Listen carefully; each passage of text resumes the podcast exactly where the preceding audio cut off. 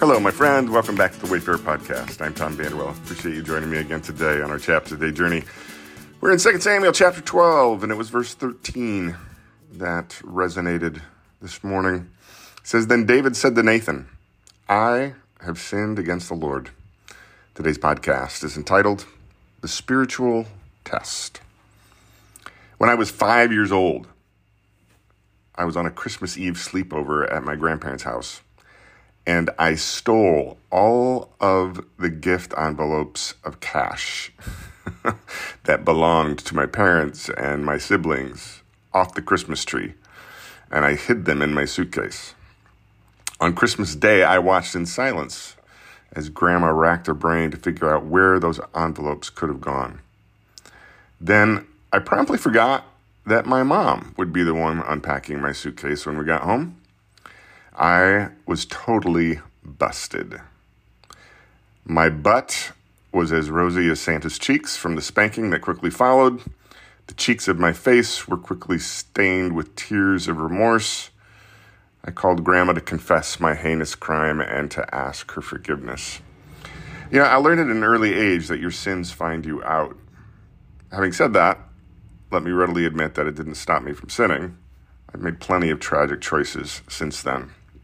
Along my journey, however, I've come to realize that hiding, concealing, obfuscating, blaming, and excusing my wrongdoing is both delaying the inevitable and stunting my spiritual growth and development. The further I get in my journey, the more readily I've embraced my fallibility, my shortcomings. I might as well cut to the chase, admit I blew it, and allow everyone to move on. I've been reading a book called Seven by Jeff Cook, which explores the link between Jesus' Beatitudes and the seven deadly sins. And it came to mind this morning. He writes, quote, being poor in spirit is like being part of an AA meeting where all the participants confess openly that their lives have become unmanageable. Poverty in spirit is a conversation over coffee in which tears and regrets and inadequacies cover the table. Those who know they are poor in spirit are blessed because they alone know they need help. And any step toward help must be a step toward community. When we make our hurts and our past and our junk public, we are healed. When we keep them private, it is only a matter of time before they destroy us. End quote. So in this morning's chapter, David is confronted by the prophet Nathan regarding his illicit affair with Bathsheba, his conspiracy to murder Bathsheba's husband. His attempt to conceal the fact that he was the father of Bathsheba's child is revealed in dramatic fashion. And David's response was to quickly confess his wrongdoing and seek God's forgiveness.